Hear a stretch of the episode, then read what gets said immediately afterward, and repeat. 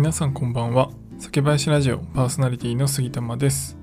えー皆さん最近いかがお過ごしでしょうか、えー今日はですね6月始まったということですが、えーコロナでですね緊急事態宣言が延長されて、まあ、6月20日までですかね、えー福岡でもなかなかまだですね外食、まあ外食自体はできますが種類の提供はですねまだされないということで、えーまだまだちょっと我慢の日々が続くかなと思っています。でそんな中でですね皆さん獺祭を作っている山口県の朝日酒造さんが日経新聞に、まあ、意見広告を出したっていうのをご存知でしょうか、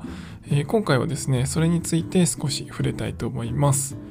このチャンネルでは日本酒を知らない方にも日本酒をちょっと身近に感じていただけるように日本酒の選び方やエピソード日本酒の銘柄紹介などをテーマにお話しします。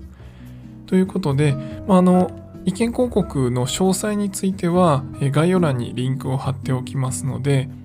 そちらのリンク先を見ていただいて、まあ、かなり長文になってますので、えーそちらをご確認いただければと思うんですが、まあ、あの簡単な概要を言うと、まあ、飲食店を守ることも日本の命を守ることということで、えーそういったタイトルで日経新聞にですね先日5月24日の朝刊に意見広告を出されました。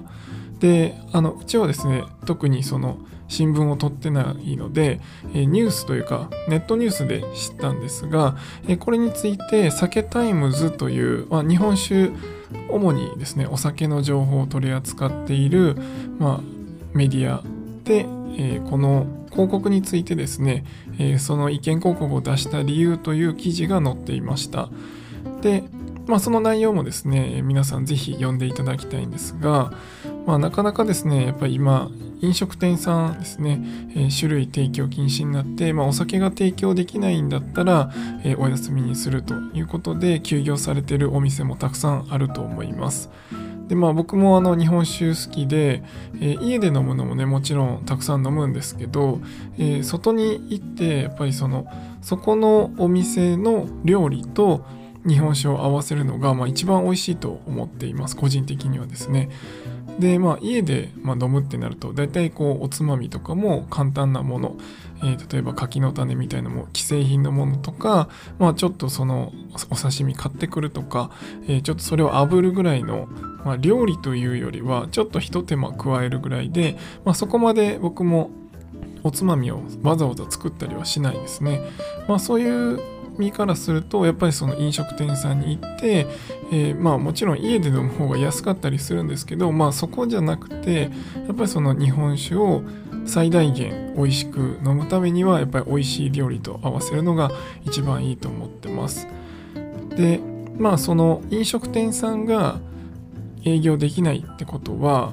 種類を提供できないってことは、えそれを売っている酒屋さんも、えそこに売れ売れないしで売れないってことは酒蔵さんの出荷の量も減ると。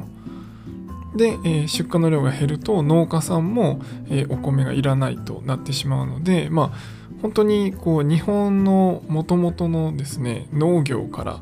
もともとずっとあったそのお酒酒米ですねお米を作るっていうその文化から、えー本当にこういろいろ崩れていっちゃうんじゃないかというふうに今は言われています。でまあこの記事の中でですね、まもちろんその飲食店さんの中でもあの体力があるね大企業でもまあ本当にインパクトが大きくてこうなかなかこう業績が伸びないとか、えーまあ逆に伸びてるね産業もあると思うんですけどまああの大変な窮地に立たされている企業さんもたくさんあると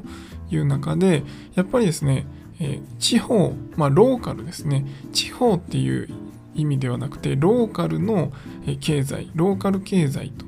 いうのがあるというのがこの記事に書かれているんですが、まあ、ローカル経済って何かっていうと、まあ、ローカルっていうと結構地方ですね。まあ福岡も割と地方の分類大きな地方っていう感じだと思うんですけど、えそうじゃなくて例えば東京であっても、えー一つの、まあ、例えば渋谷とか、えそういった地域ですねそのローカルその特定の場所っていう中で、まあ、いろんな、経済網が発達しているというふうに、ここには書かれています。なので、えー、そこの中で例えば個人店ですね。この大企業の外食産業だけじゃなくて、まあ、個人例えば夫婦でされているお店とかそういった、えー、ちっちゃなお店でそこの土地にあったそこの文化にあった、えー、料理とか、えー、お酒とかがこう提供されていて、まあ、そういったところがどんどんどんどんこう広がって今までずっと、えー、伝統的にこう守られ守られてきたからこそ、まあ、その日本の文化食文化っていうのが守られてきたよねっていうふうに書かれていました。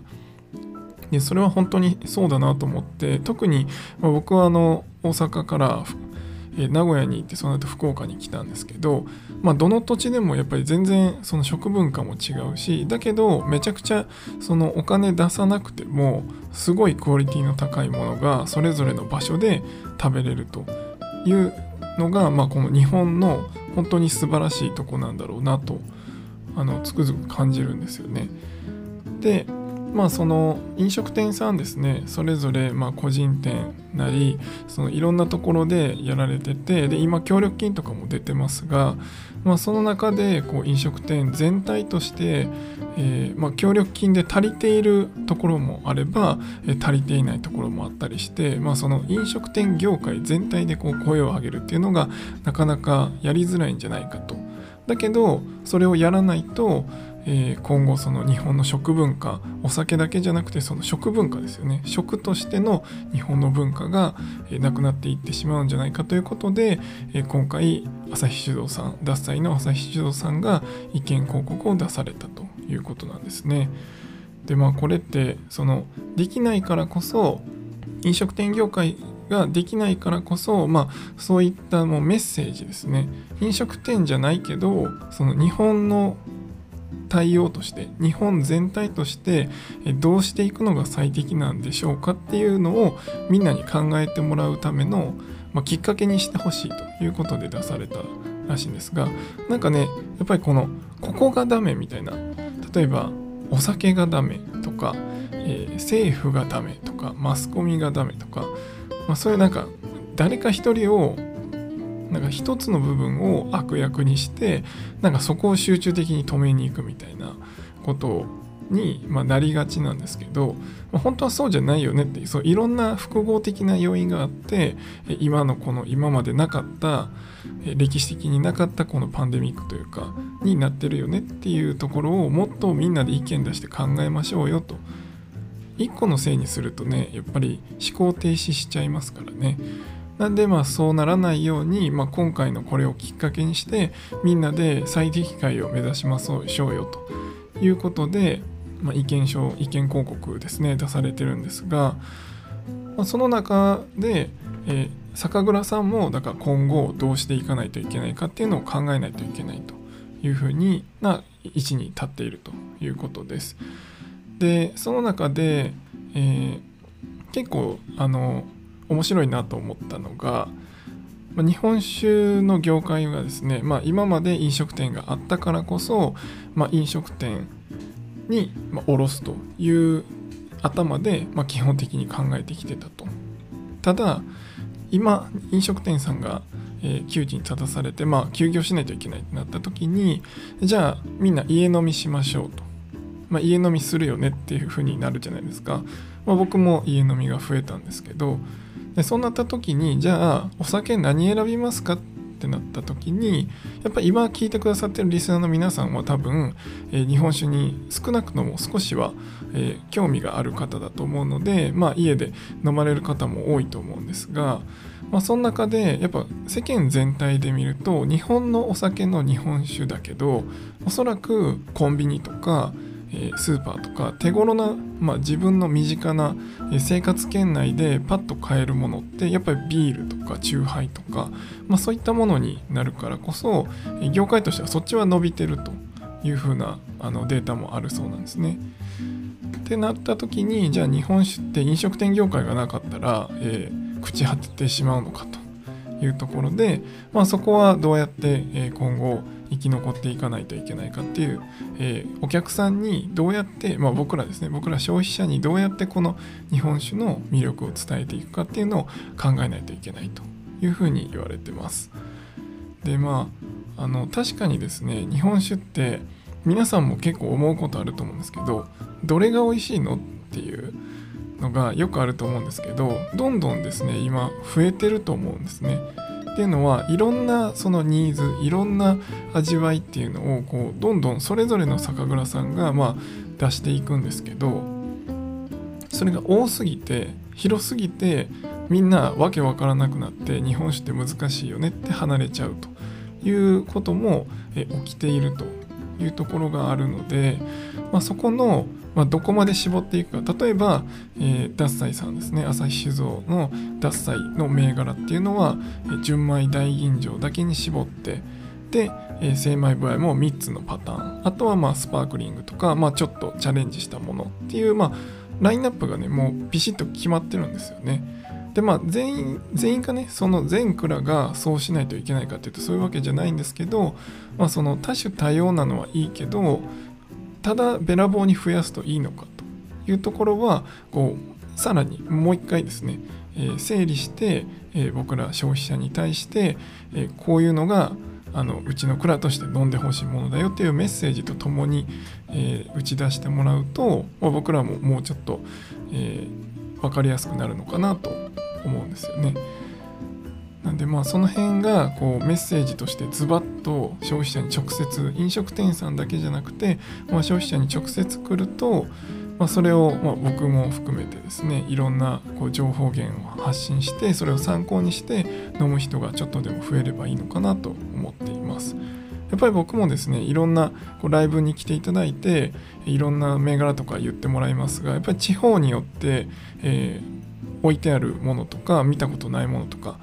えー、あると思いますしそれをあの全てですね季節商品もあり通年商品もありってなった時に全部1人で飲むのってなかなかやっぱ難しいんですよね。なんでそれがこう少しでもその蔵の代表作とか、えー、このメッセージみたいなのが1個ズバッとあると、えー、まずはこれを飲んでくださいと酒蔵として言いたいことはこういうことなんですよっていうのが分かるとまあなんかもうちょっとシンプルになってそこからの、ね、そこからの枝葉として、まあ、季節商品とかを飲むっていう風にできるのかなと思います。もちろんあのそれぞれね酒蔵さんより美味しいものを飲んでほしいということで商品いろいろ開発されてるんですが、まあ、そんな中で今後飲食店業界え酒蔵さん、まあ、その間にある主販店さんですね。あと農業というところが、まあ、うまく回っていく今後ずっと日本の伝統として残っていくために、まあ、どうしていくのかっていうのは、えー、考えていただきながら、まあ、僕らも消費者として、えできることは、まあ、飲み飲むっていうところになると思うんですけどあの貢献していきながらあのより良くなるように、ま、僕らも意見をこうしてほしいっていうリクエストを出せばね、えー、それがこう反映されることもあるんじゃないかと思うので是非ですね皆さんが思うところがあればそういうことも、まあ、SNS とかを通じてでもいいですし、まあ、なんかクレームとかじゃなくてこういう風にしてくれたら嬉しいとかこういう風にしてくれたらもっと良くなると思うっていうのがこうみんなで意見が出し合えるといいなと思います。はいというわけで、まあ、まずは日本酒をね、えー飲もうというところなんですが、まあ、そこが難しいということがあれば是非ご相談いただければあのいろいろ探したり、えー、その知識だったり、えー、楽しみ方っていうのは皆さんにお教えしたいと思いますし、え、まあ、あの日本酒だけじゃなくてお酒業界全体でですね、まあ、あの今ちょっとねどっちかというと禁酒法って言われたりしてあのお酒を飲まないという方にこうちょっとずつなんかシフトしてきちゃってる気はするんですが、まあ、あの自分の楽しみ美味しさの一つとしてお酒を楽しんでいただけるように僕も発信を続けていこうと思いますので是非引き続きよろしくお願いします。今回は、えー、朝日酒造さんの意見広告について少しお話ししました。では今回は以上にしたいと思います。酒ピース。お酒のご縁で人がつながり平和な日常に楽しみを。お相手は酒林ラジオパーソナリティ杉玉がお送りしました。また次回の配信でお会いしましょう。良い夜をお過ごしください。